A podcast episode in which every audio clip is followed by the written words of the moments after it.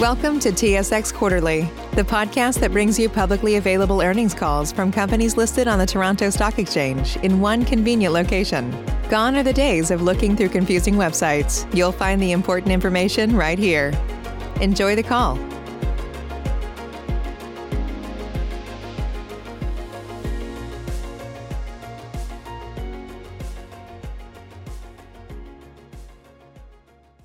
Good morning. Today is February 10th, 2022. Welcome to the Toromont fourth quarter and full year 2021 results conference call. Please be advised that this call is being recorded. Your host for today will be Mr. Michael McMillan, Chief Financial Officer for Toromont Industries Limited. Please go ahead, Mr. McMillan. Great. Thank you, Eric. Good morning, everyone.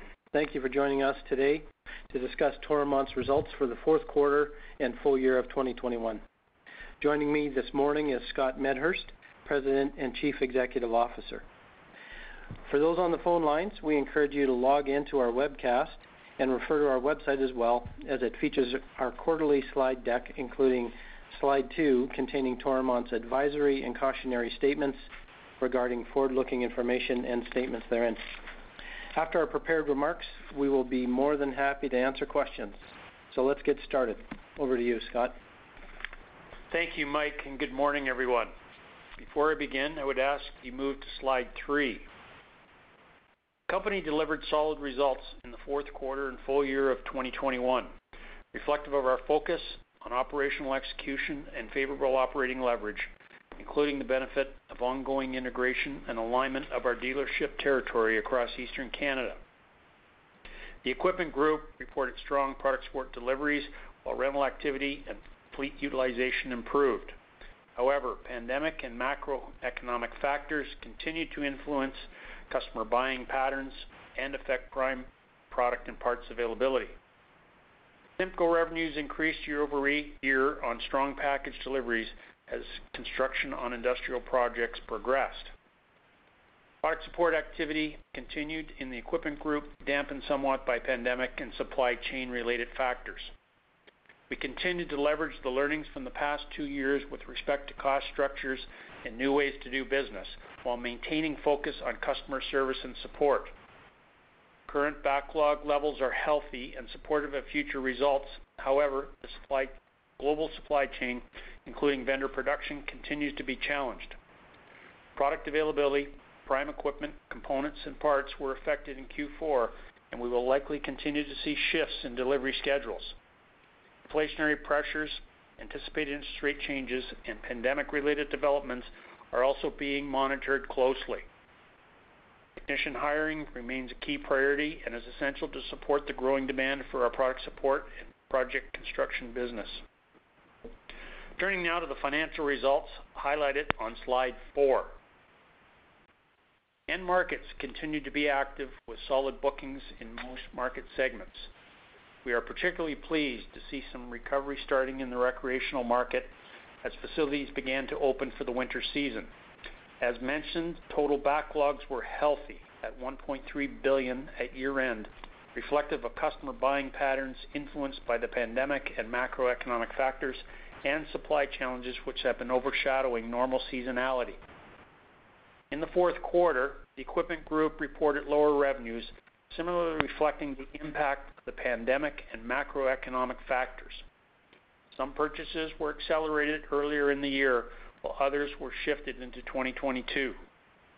CIMCO also reported lower revenues in the quarter on the timing of construction projects with a tough comparable last year. Consolidated revenues decreased 4% in the quarter versus last year. Despite the lower revenue, operating income was up 17% in the fourth quarter, reflecting higher gross margins, strong demand, improved rental fleet utilization, and a favorable sales mix. Discipline focused on cost containment and operational efficiency continued to support results. The strong start to the year, revenues increased 12% on a full year basis compared to 2020. A solid opening order backlog and strong demand resulted in improved equipment and package revenues up 18%, while product support and rental revenues also increased. For the full year, operating income increased 28% compared to 2020, reflecting improved revenues and higher overall gross margin. Revenue growth exceeded growth in expenses, resulting from the team's disciplined focus on improved efficiencies and cost management. Net earnings increased 19% in the quarter versus a year ago and was up 31% for the full year, tracking the higher activity levels and positive operating leverage. Our team has expended incredible effort, dedication, and commitment over the last two years, adapting to a rapidly changing business environment while maintaining focus on employee safety and executing on customer deliverables. We thank them for their resiliency and dedication.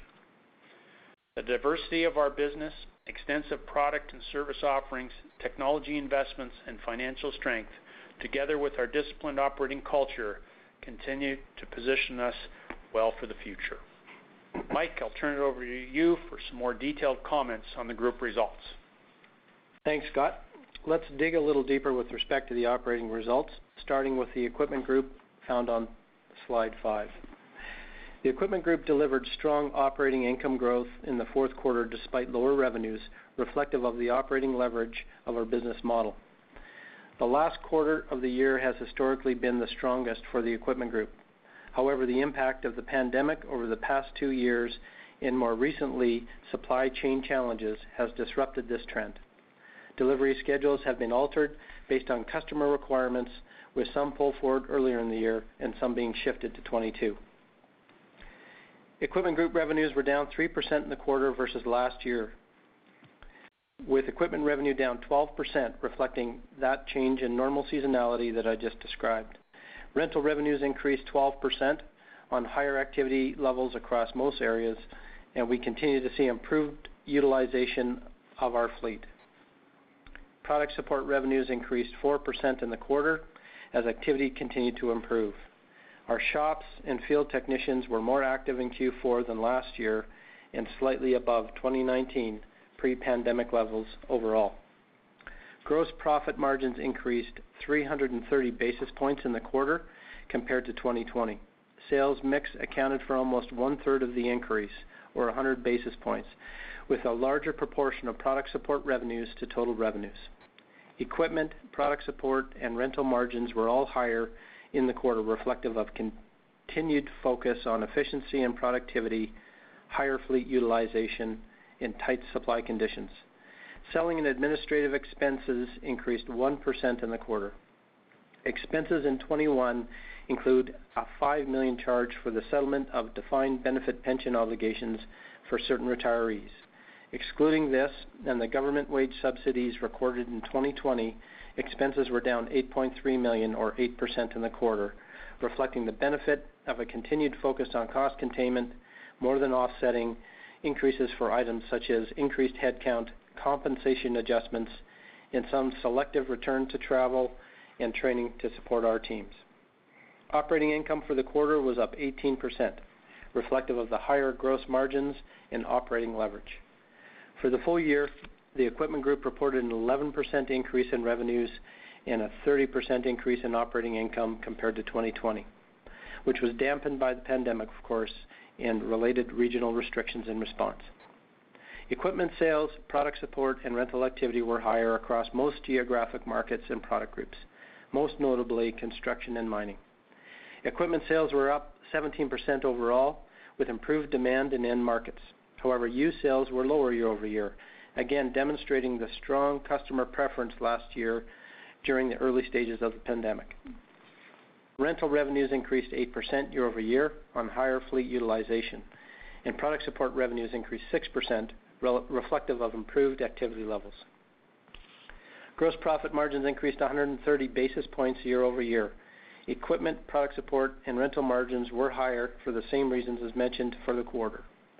Sales mix dampened gross profit on a full year basis due to unfavorable sales mix in the first nine months of the year, with a lower percentage or ratio of product support revenues to total. Selling and administrative expenses increased 2% for the year. When excluding the pension settlement in 2021 and the government wage subsidies recorded in 2020 noted earlier, The team's focus on efficiency, productivity, and cost containment has had a positive impact, while spending was selectively increased to support activity levels and certain investments as appropriate. Operating income for the year increased 30% on higher revenues and good expense levels. Bookings have maintained a healthy pace over the year, increasing 10% in the quarter and 58% year-over-year. Construction, up 66%, and power markets, up 55%, have been stronger compared to the lower economic activity level experienced in 2020. Additionally, several large mining orders in the early part of 2021 led to a 228% increase in mining bookings for the year. Backlogs ended 2021 at a healthy level, as Scott mentioned, at 1.1 billion for the Equipment Group, more than double than that this than this time last year. With increases across all sectors, we expect approximately 85% of this backlog to be delivered in 2022. However, this is subject to changes in equipment availability, delivery schedules, and specific customer requirements. Now let's turn to CIMCO on slide six. Revenues in the fourth quarter were lower, with package revenues down 11% and product support down 1%. Package revenues can be variable from quarter to quarter, reflecting the timing of customers' construction schedules, can also be impacted by larger project commissioning. We are also seeing some equipment supply issues and customer delays, which have shifted some schedules during the year. We did see order levels improve in Q4 relative to 2020, up 31.4 million, and also sequentially from Q3 2021, a positive sign reflective of market activity. We are pleased to see improvements in the recreational markets as some facilities have begun to open up after a lengthy pandemic shutdown. Gross margins improved on good execution, improved package margins, and favorable sales mix with a higher proportion of product support revenue to total. Selling and administrative expenses increased 2.3 million or 19% in the quarter, with some specific items driving this. Bad debt expense increased 1.3 million quarter-over-quarter on some specific allowances. Additionally, last year benefited from the government subsidies of approximately 600,000 dollars, which were not repeated in 2021. Compensation was higher as we continue to hire and other investments to support activity levels for future growth. Overall, operating income improved 10% in the quarter, primarily related to improved gross margins, partially offset by expenses as noted. On a full year basis, CIMCO reported solid results. A strong opening backlog supporting CIMCO revenues in 2021, up 15% overall as construction progressed and projects were completed. Year-over-year package revenues led by industrial deliveries were up 30%, while product support revenues were effectively unchanged year-over-year. Gross profits were lower for the full year, reflecting tight margins on certain large projects early in the year, combined with unfavorable sales mix of product support revenues to total. Selling and administrative expenses increased 11% for the year, reflecting the higher activity and staffing levels, training programs, and facilities-related expenditures related to office moves. Operating income was lower by approximately 1.5 million, reflecting the lower margins on large industrial projects, lower product support mix, and expenses, again, as noted. Bookings for the year were healthy at just under 190 million. Last year, bookings included several large industrial orders, making it a tough comparable. Backlogs at the end of the year were also healthy at 161 million, again, lower than last year due to the large industrial orders. However, recreational backlogs were 42% higher, with increases in both Canada and the U.S., reflecting good order intake over the latter part of 2021. Substantially, all of the backlog is expected to be realized as revenue in 2022. However, this is subject to construction schedules, component availability, and potential changes stemming from the COVID-19 pandemic. On slide seven, I'd like to touch on a few key financial highlights. Our operating teams, with a keen focus on capital employed, have continued to proactively manage working capital to reflect activity levels and underlying demand. Accounts receivable aging is trending well, and DSO decreased five days from last year, down to 36 days at the end of 2021. Inventory levels were largely unchanged from last year, which were also at a relatively low level. We would expect to see inventory levels increase as supply constraints ease. We ended the year in a strong financial position with ample liquidity, including cash of approximately 917 million and an additional 471 million available to us under our existing credit facilities. Our net debt to total capitalization ratio was at -16%. Our overall balance sheet is well-positioned to support changes in demand as we emerge from the pandemic, as supply opens up, and as other investment opportunities arise. Also of note, in 2021, we initiated our NCIB program, repurchasing approximately 470,600 shares or approximately 50 million dollars worth.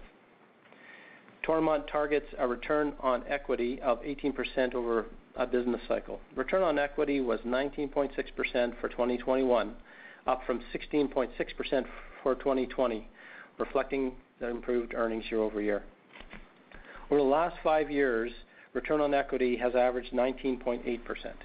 Return on capital employed was 26.6% for 2021, up from 20.4% for 2020. And Finally, as announced, the board of directors yesterday increased the quarterly dividend by 11.4% to 0.39 per common share. Toromont has paid dividends every year since 1968, and this is the 33rd consecutive year of dividend increases. We continue to be proud of this track record and our disciplined approach to capital allocation. On slide eight, we continue with some key takeaways as we look forward to 2022. We expect the business environment to remain fluid with a number of factors in play, including inflationary pressures, continued uncertainty with respect to the pandemic, and the related regional and market response required, and of course, the health of the global supply chain. We continue to proactively monitor developments closely, and we stand ready to respond appropriately and refine our business practices accordingly. We will continue to focus on our three key priorities, protecting our employees, serving our customers, and protecting our business for the future. As discussed today, market activity was solid in the quarter and for the year overall. While pandemic and macroeconomic factors have affected customer buying patterns and supply chain pressures have affected delivery of both prime product and parts from suppliers, we continue to work actively with our business partners and suppliers to minimize the impact and support our customers. Across the organization, we are continuing to leverage the learnings from the past year with respect to cost structures and new ways to do business. Our backlog levels are supportive, but delivery schedules are subject to global supply chain constraints for availability, including vendor production constraints. Technician hire remains a top priority to meet demand and to build our team for the future. Operationally and financially, we are well positioned to effectively respond to both customer requirements and market opportunities, leveraging our operating disciplines and culture. It has been another incredibly unique and challenging year, and we appreciate our entire team's exceptional effort and commitment to support our customers during this time. Thanks also to our valued customers, supply partners, and shareholders for their continued support. That concludes our prepared remarks. We'll be pleased to take questions. Eric, over to you to set up the first call, please. Thank you. We will now take questions from the telephone lines. If you have a question and you're using a speakerphone, please lift your handset before making your selection. If you have a question, please press star one on your device's keypad. You may cancel your question at any time by pressing star two. Please press star one at this time if you have a question. And we will take the first question from Jacob Bout from CIBC. Please go ahead. Good morning. Morning, Jacob. Morning, Jake. My question is on the improvement of margins uh, that we saw in the fourth quarter. Um, maybe just start off, break down, you know, maybe how much of this was mix. I think you said in your commentary around 100 basis points versus rental revenues versus equipment margins. And then maybe just talk a bit about the sustainability of each one of these buckets. Okay. Thanks, Jacob. Um, You know, I think it's reflective of sort of the sum of all the parts and what took place there in the quarter. Um, as we said, you know, the rental utilization really improved, uh, continued to improve, and um, which we're delighted to see. And particularly, we saw improvement in our with the integration taking place in the Quebec and Maritimes area. So I mean, we had we had some nice gain there, about five points on utilization. That certainly contributed, as did the mix, as uh, Mike outlined in the opening comments. That was about 100 basis points.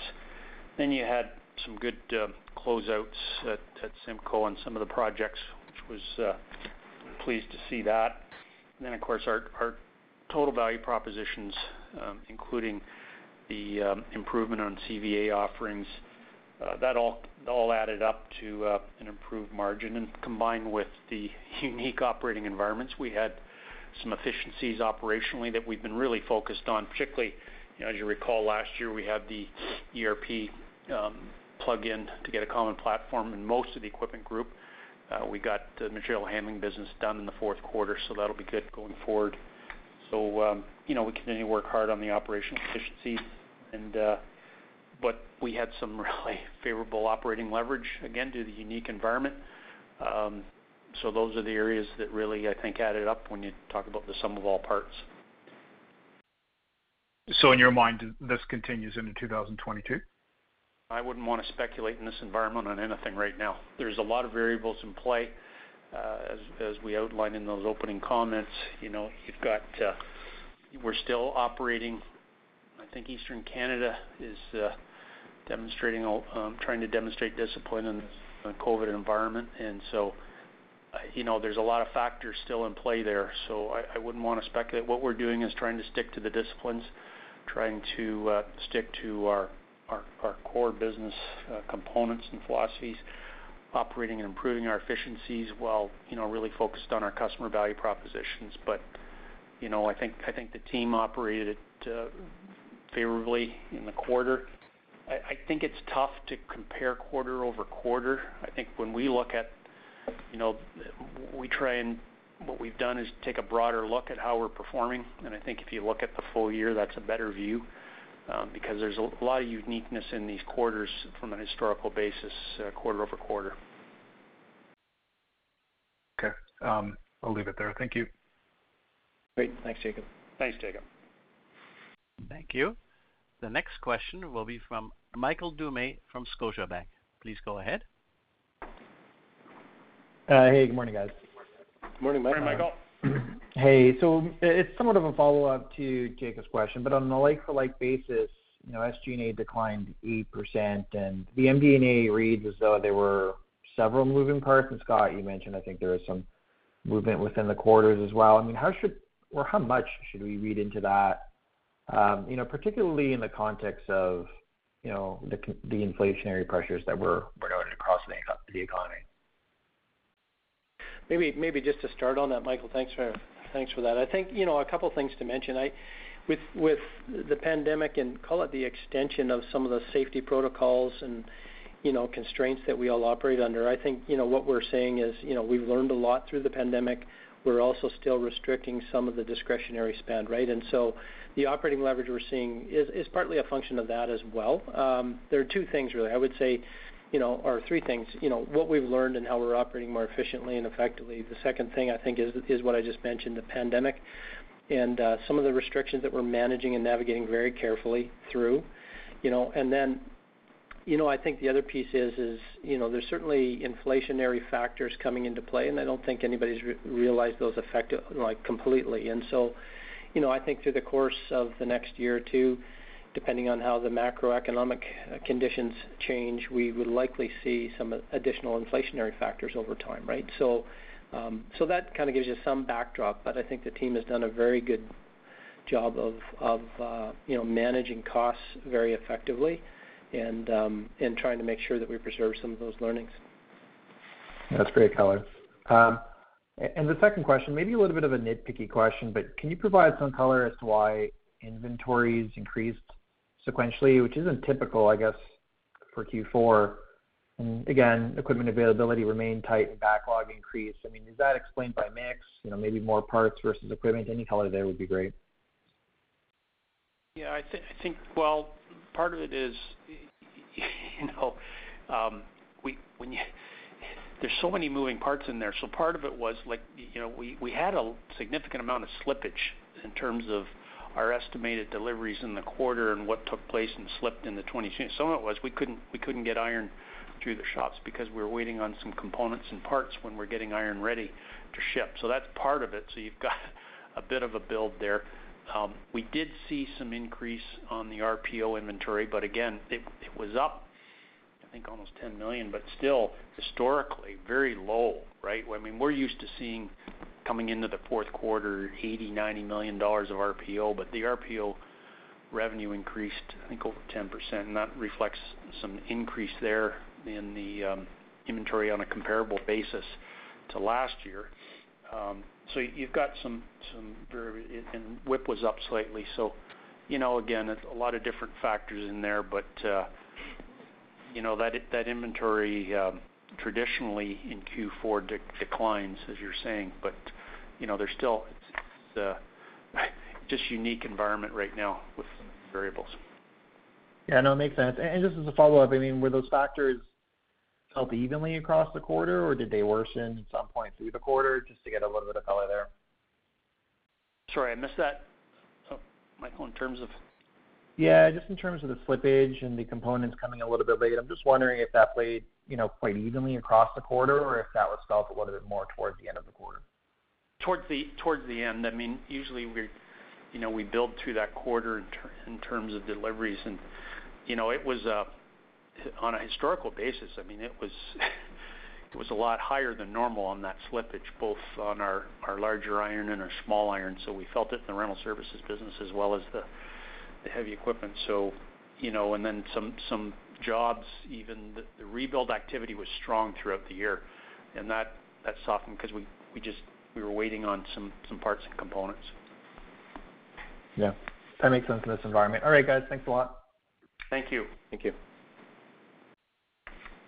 Thank you. The next question will be from Yuri Lynk from Canaccord Genuity. Please go ahead. Hey, good morning. Good morning. Um, just wondering if it's your sense that your competitors are facing the same parts availability issues, or do you feel you might be at risk at losing some parts market share given the constraints? Well, this is where we're doing a better job tracking our data uh, coming off the units. and I think we're, you know, I think everybody's feeling the same uh, pressures. Um, we were pleased with when we look at our overall performance, parts and service. I think, you know, I think the team did a reasonably good job on that front, um, when you look at the activity levels.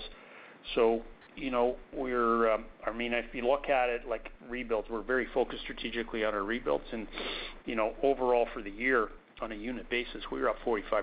There was some uh, slowing a bit, even though we were still up on a quarter-over-quarter basis, about 30% plus. Know, because we were had to wait for components and some things, and even some of the fast-moving parts, uh, you know, we had got into some tightness there. I think we've been performing reasonably well there. I mean, the service numbers were coming up in the quarter. Good. That shows we're continuing to hire um, and uh, be able to meet those demand signals.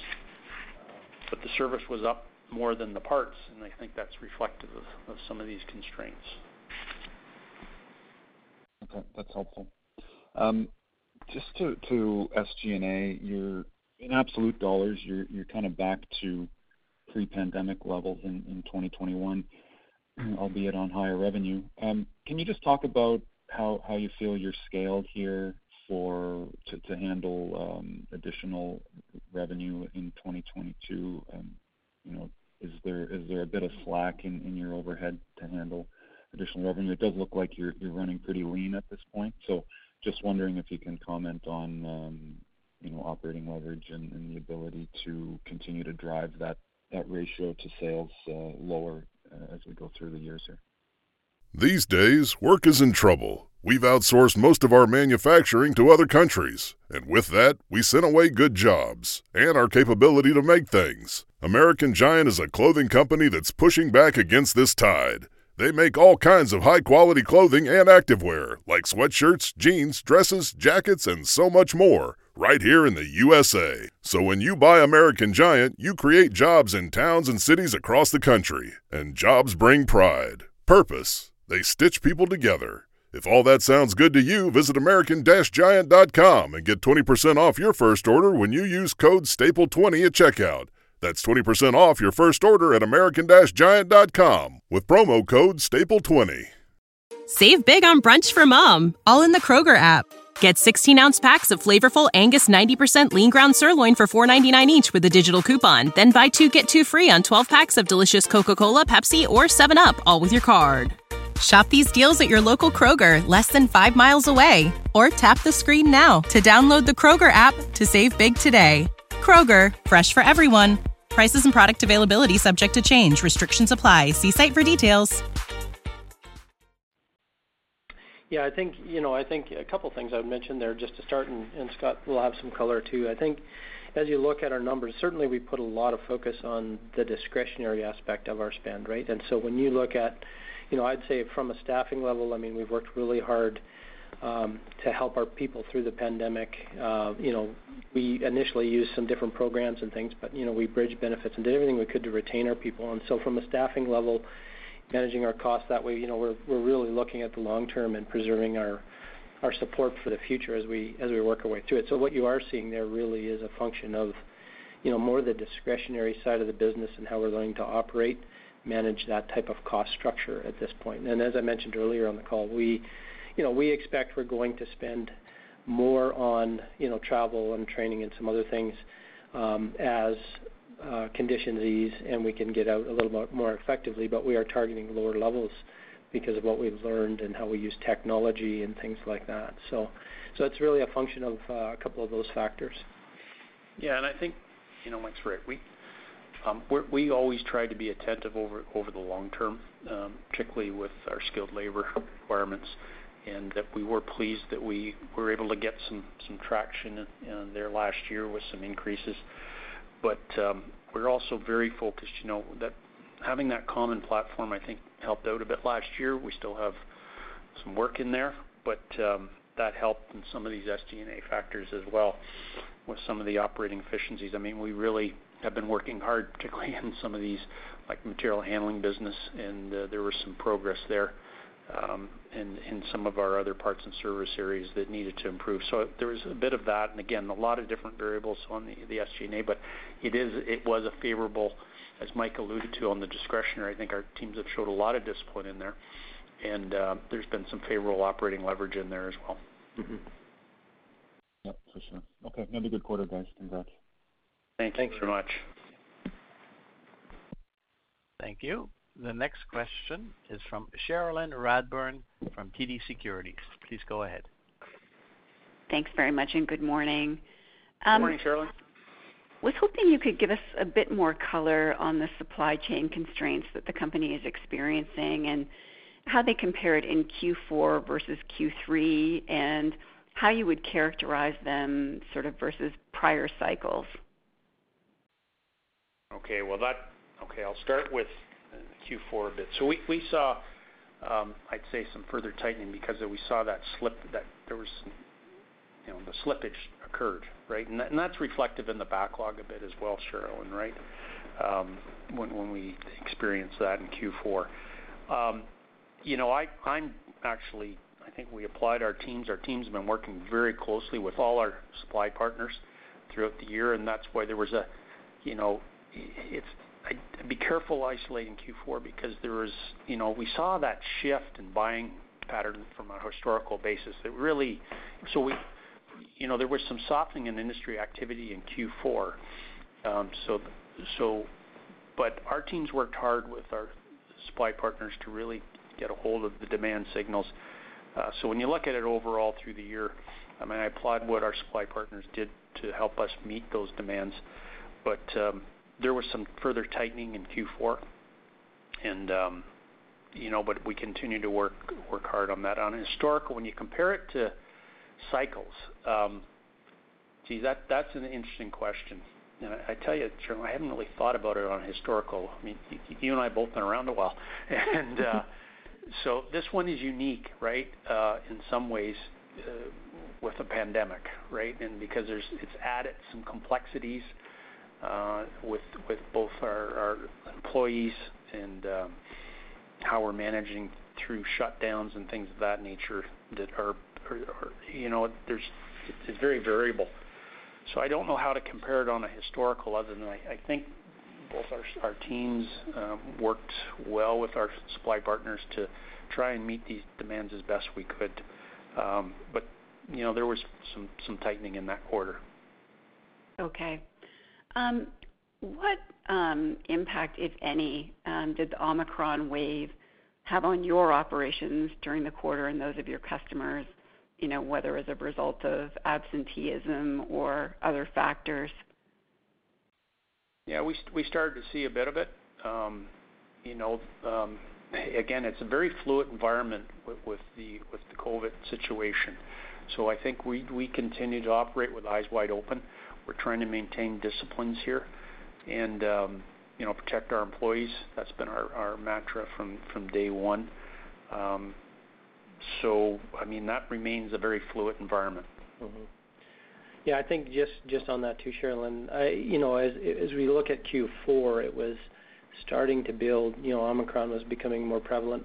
You know, you'd say that, you know, the peaks I think that you've seen publicly and stuff have hit really in January, February.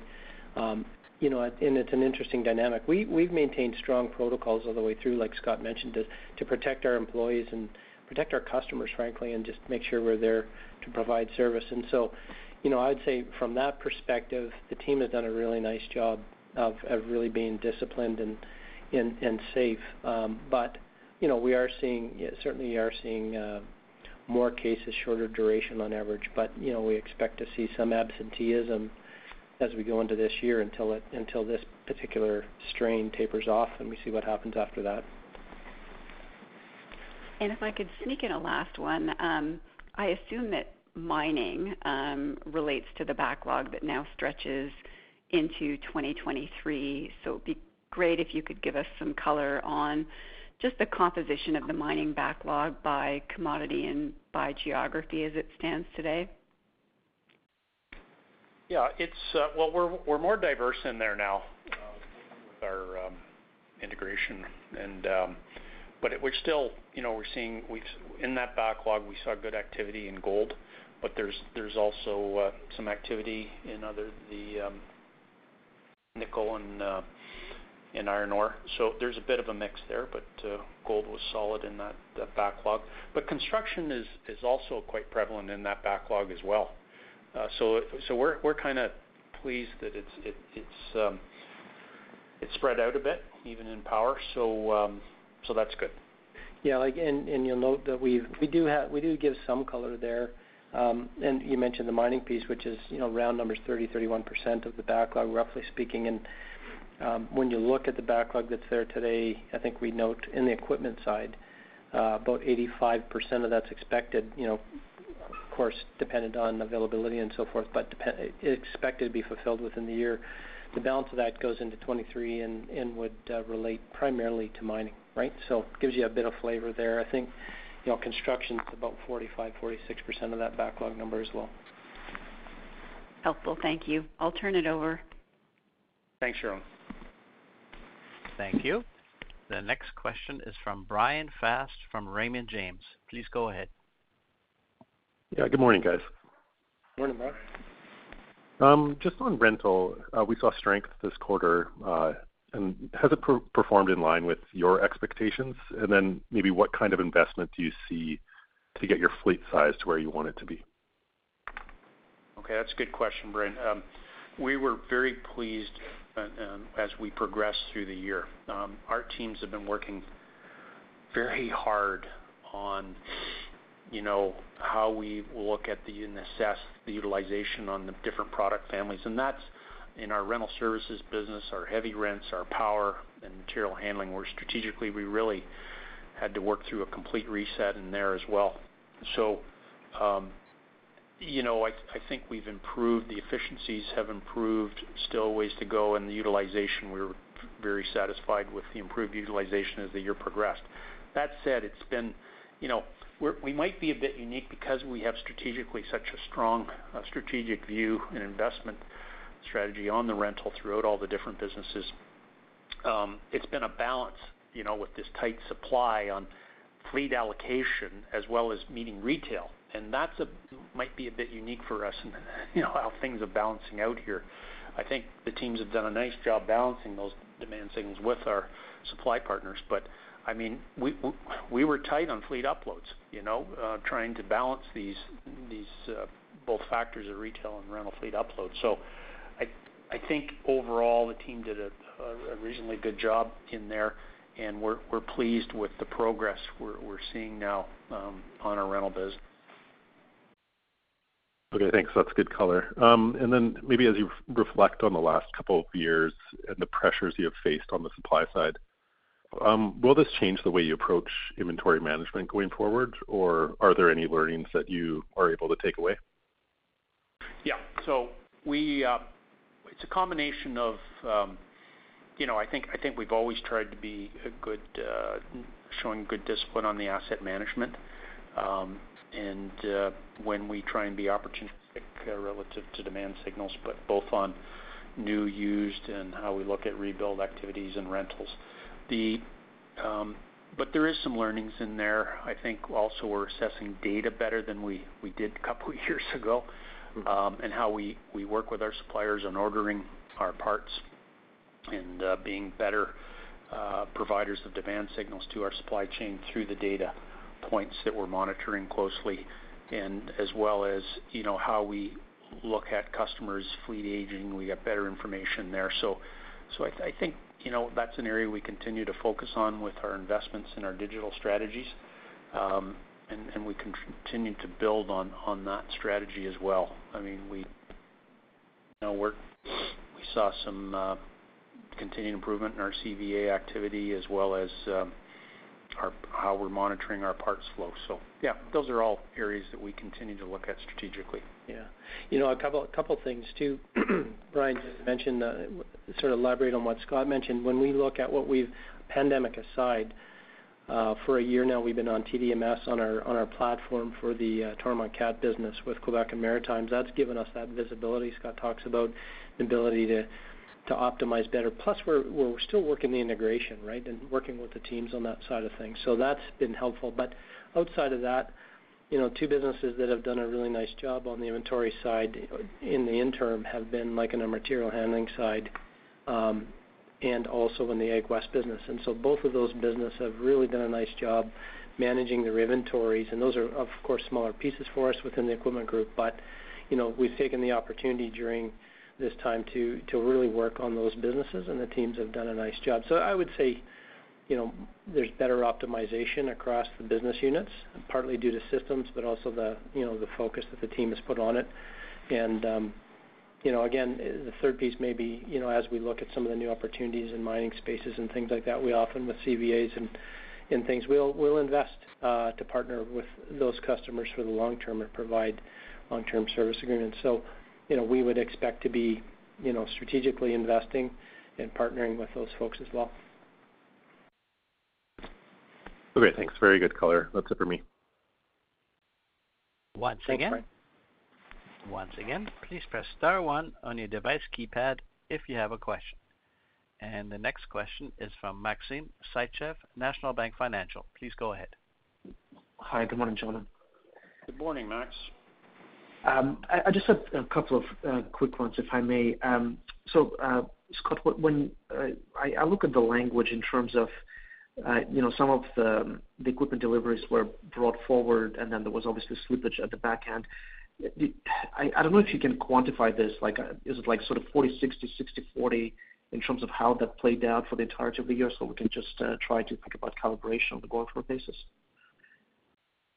Well, kind of difficult to break it down, but I'll give you some color on. Like, there was a combination of, again, that first half, particularly in the second quarter from a historical basis, that industry activity was incredibly strong. And then so as the year progressed, and we expected it, 'cause it was such a heated uh, market, and I was pleased that we were able to meet um, those demands reasonably well with the iron that we had um, ordered.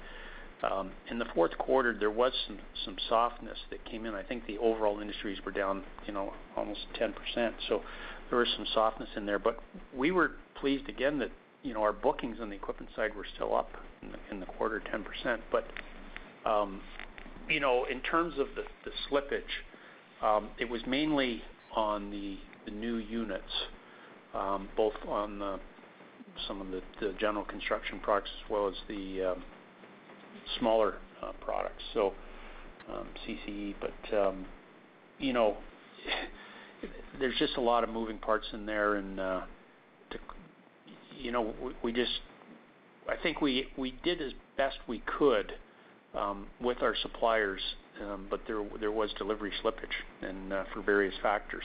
And you know, it shifted in. You see that, you see some of it in the backlog. But you know, that's what took place. Yeah, for sure. And, and I guess just in terms of maybe, again, thinking forward a little bit, has that dynamic um, accelerated throughout, um, especially as, you know, as you mentioned, Omicron picked up uh, its pace in in, in Jan and, well, I guess, what, February already, or or the learnings that you have had uh, in late Q4 sort of um, moderated a little bit. So how, how should we think about that? Well, I think it was, you know, again, we were thinking we were gonna deliver more, particularly on the new product in the quarter. Um so it began to tighten a little more as the quarter progressed. But um again, we're working hard with our suppliers on the demand signals. And uh you know, I think it's been stated throughout the industry that it's a very fluid environment on that front with many factors. Uh we'll see how things play out here. But we are pleased with that backlog. I mean, that backlog, I think, represents a bit of the slippage as well as, you know, some good execution with providing good customer value propositions. And uh so that's reflective in there as as well, the efforts for 2021. Yeah, 100%. And then uh given obviously the state of the balance sheet, Um, I'm just curious if you have um, sort of an updated thought process around, you know, continuing to invest via M&A versus, you know, return potentially off capital. Obviously, you've become a bit more active on the NCIB, but just trying to see if your thoughts or priorities have shifted at all, uh, given all the moving parts that we're seeing right now. Thanks. Mm-hmm. Yeah, good. Uh, there's a couple things. I think, you know, first and foremost, I don't think um, our approach and our thinking process our discipline around capital allocation really has changed. Um, it's, you know, first and foremost, Max, we'll be focusing on supporting the business requirements, right? Investing organically, supporting availability and reinvestment in the balance sheet to a certain degree. Like on the on the inventory side, we certainly have said that we would be, you know, investing more there as availability uh, is there to to put some capital to work. We've now lapped a reasonably low inventory level, and we expect to see that come back up over time. We'll support growth in the business, of course, uh, as opportunities come up. Um, you know, and I think, um, again, we'll be looking at a very disciplined approach and projects on a return basis. Uh, we haven't deviated from that.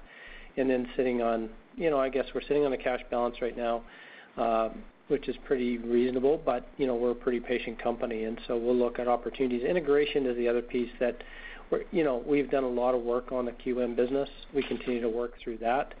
That's been a real priority for us throughout. And, uh, we're, you know, I'd say in the Battlefield side and so forth, we still have a couple of years to get to full cycle there, where there'll be some more investment going in, um, as we optimize that fleet as well. And so those would be the priorities first and foremost. Yeah, I think, you know, that rental fleet, again, we've been that's been a tough environment to manage over the last few years, Max. And we we would like to have been investing more in there in certain areas and and uh, not just in the rental services business, but some of the other businesses like TMH and uh, and the heavy and the power. So we're gonna be very focused on there in terms of capital allocation. Again, some of it depends on availability and that balance between shifting from retail to rental. But we like the rental business strategically, right? And we think uh, it's a growing market, and we've got to invest in there. So that's uh, that's important.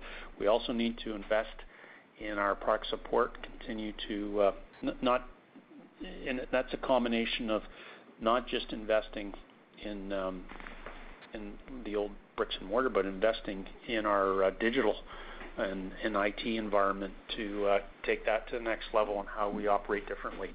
So there, there's some areas in there that we're strategically focused on. And um, you know, historically, we've kept our powder dry at times. And um, you know, it's a unique environment, but we you know, we continue to look at different things that uh, might complement um, some areas. But uh, you know, we're very focused on the organic growth opportunities that we see right now. Yeah. Okay. Our Makes sense. allocation Thank- of thank- capital aligned to that. Exactly. Yeah. Okay. Thanks a lot. Thanks, Max. Thank you. The next question is from Sabahat Khan with RBC Capital Markets. Please go ahead. All right. Thanks, and good morning. Um, I guess there's been a lot of discussion around the inventory position, and it looks like uh, demand is obviously strong given the backlog. But maybe can you comment on, you know, the mix of demand or the type of products reflected in your equipment backlog and the inventory that you have or you're expecting? Is it more a matter of volume? Or maybe if you can comment on the type of products that customers are looking for versus what you're able to get your hands on. Know, how is that matching up? Well, you know, there is a mix in there. I mean, obviously, um, but it's a mix with construction, mining, power, um, even at uh, CIMCO and uh, even in our smaller. We even have a backlog in there on our small compact equipment, which we, you know, you normally don't see it at that level for a year-end. So th there is a mix in there uh, in the backlog. Um, you know, we were very fortunate to secure some large orders as well in the mining space. So that um, adds up on the dollar side. I think, you know, overall, we're pleased with that backlog and how it is balanced through the different areas. And um, you know, now we gotta go, you gotta execute that backlog. So that's where our focus will be uh, as well. Okay, thanks. And then there's some interesting comments earlier around, you said you maybe wanna spend some more. You know, I just wanna get a bit clarification on the digital commentary. Is it more a matter of maybe investing a bit more to get better demand signals, or is it maybe spending a bit more time, you know, just better understanding of the data that you have on hand just to understand, um, just kinda what's happening out in the field? Just a bit more color on that, please. Yeah, both. I mean, it's it's um managing the data flow off uh, equipment, and that's all our all our businesses in understanding, you know, utilization factors, uh, predictive analytics, things of that nature that help us be better service and solution providers to our customers. We're very focused on it. We saw, you know, we continue to make progress on our connected assets and our online buying. So that uh, and then, you know, getting into investing in new platforms and how we connect with the different uh, different channels, go-to-market channels with our customers. So, you know, that's that's a key strategic area, and we're we're being attentive to that area as well. But you know, we have to. One thing we like to go prove it, and that's what we're doing. I mean, we can talk about how many assets we got connected and all these good things, but it's about what we do with it. So that's what we're focused on.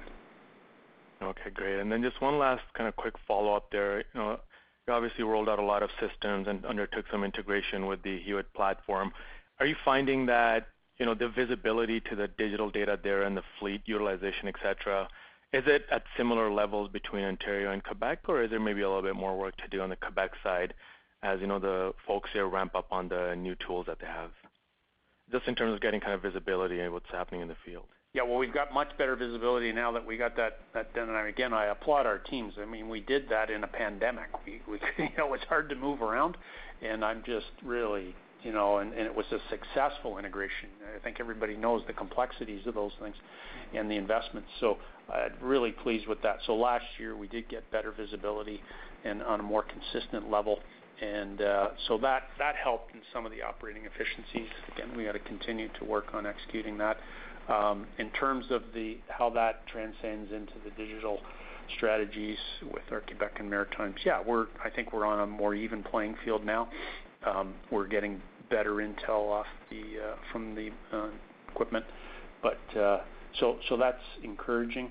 And even on our material handling, we just got the plug-in done on the common ERP on material handling business in Q4, which is good because that's been very complex to operate. I mean, we were at one point on three different platforms, so a lot of heavy lifting in there, and uh, we're delighted that that's uh, now in a much better spot. Mm-hmm. Yeah. And I think importantly, just on that point too, that Scott mentioned, Saba, is, uh, I mean, the support staff. I mean, they're not spending time putting stuff together.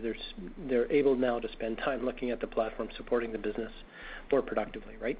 And so those are those are not maybe digital, but process efficiencies are starting to take hold, and that's been helpful going into the year now. Perfect. Great. Thanks very much for the color. Thank you. Thank you. Thank you.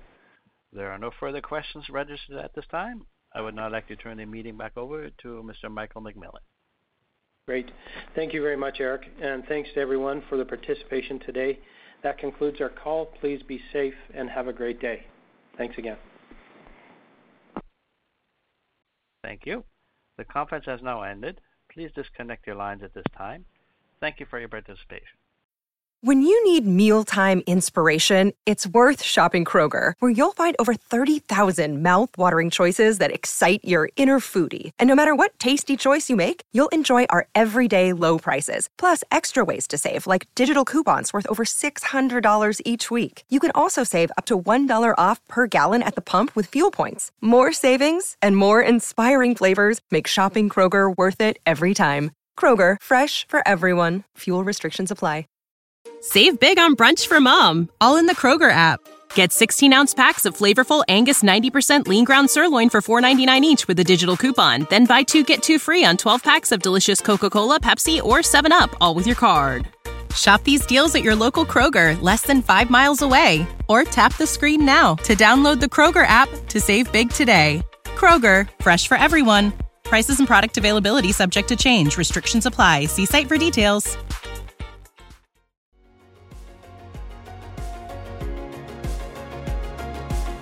Thank you for listening to TSX Quarterly. If you enjoyed the cast, remember to leave a good rating. And remember, for any additional inquiries, please consult the company's investor relations section on their website. See you next time.